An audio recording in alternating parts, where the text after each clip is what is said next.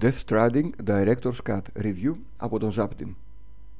Το Death Stranding αποτελεί δημιουργία του Hideo Kojima, του πασίγνωστου δημιουργού βιντεοπαιχνιδιών, η οποία βγήκε στην αγορά σαν αποκλειστικότητα του PlayStation το 2019. Η έκδοση με την οποία καταπιάστηκα είναι εμπλουτισμένη και εκδιδόμενη και στα PC. Πολλά έχουν γραφτεί και έχουν υποθεί για το συγκεκριμένο τίτλο. Διθύραμβοι, πεάνες, θετικές κριτικές αλλά και απαξίωση, μηδενισμός.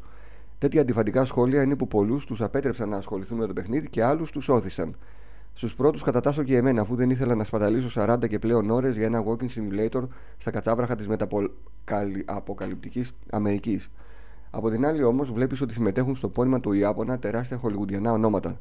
Νόρμα Ρίντου, Ματς Μίκελσεν, Λέα Σεϊντού, Τρόι Μπέικερ και άλλοι συνθέτουν ένα πολύ καλό κράχτη για έναν γκέιμερ που συνάμα αγαπά το σινεμά και τις σειρές. Έτσι επιχείρησα να κρίνω η σώμαση. Ο πρωταγωνιστής Sam Porter Bridges, ένας courier με ικανότητα να διαισθάνεται τις οντότητες που απειλούν τους απλούς ανθρώπους, και η αποστολή του είναι να ενώσει τα διάσπαρτα καταφύγια της Αμερικής, στα οποία κατοικούν ακόμα ζωντανοί κάτοικοι που γλίτωσαν από την καταστροφή που έφεραν οι εν λόγω οντότητες από άλλη διάσταση, συνδεόμενοι με τον κόσμο των νεκρών.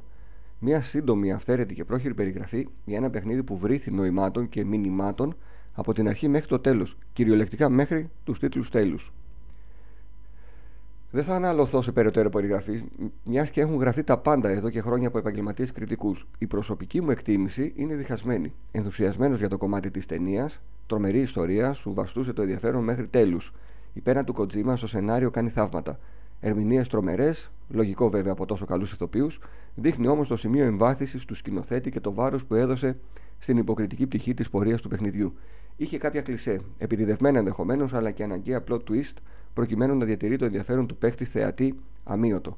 Δεν είμαι φαν του Kojima, εδώ όμως θα του δώσω τα εύσημα. Το αμυγός διαδραστικό κομμάτι του παιχνιδιού είναι η μεγάλη απογοήτευση.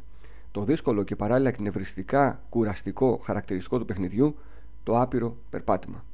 Χιλιόμετρα επί χιλιόμετρων σε κακοτράχαλες περιοχές, χιονισμένες και ελώδεις. Survival adventure παιχνίδι με απειροελάχιστο action και μπόλικο stealth, χωρίς ιδιαίτερο νόημα όμως αντιμιλιταριστικό νόημα στα πάντα, τα όπλα από ε, απλά εργαλεία της τέλθης ιδιοσυγκρασίας του ήρωα, τους αφαιρούσε τη φωνική τους ικανότητα ή τιμωρούσε τη χρήση τους σαν φωνικές μηχανές.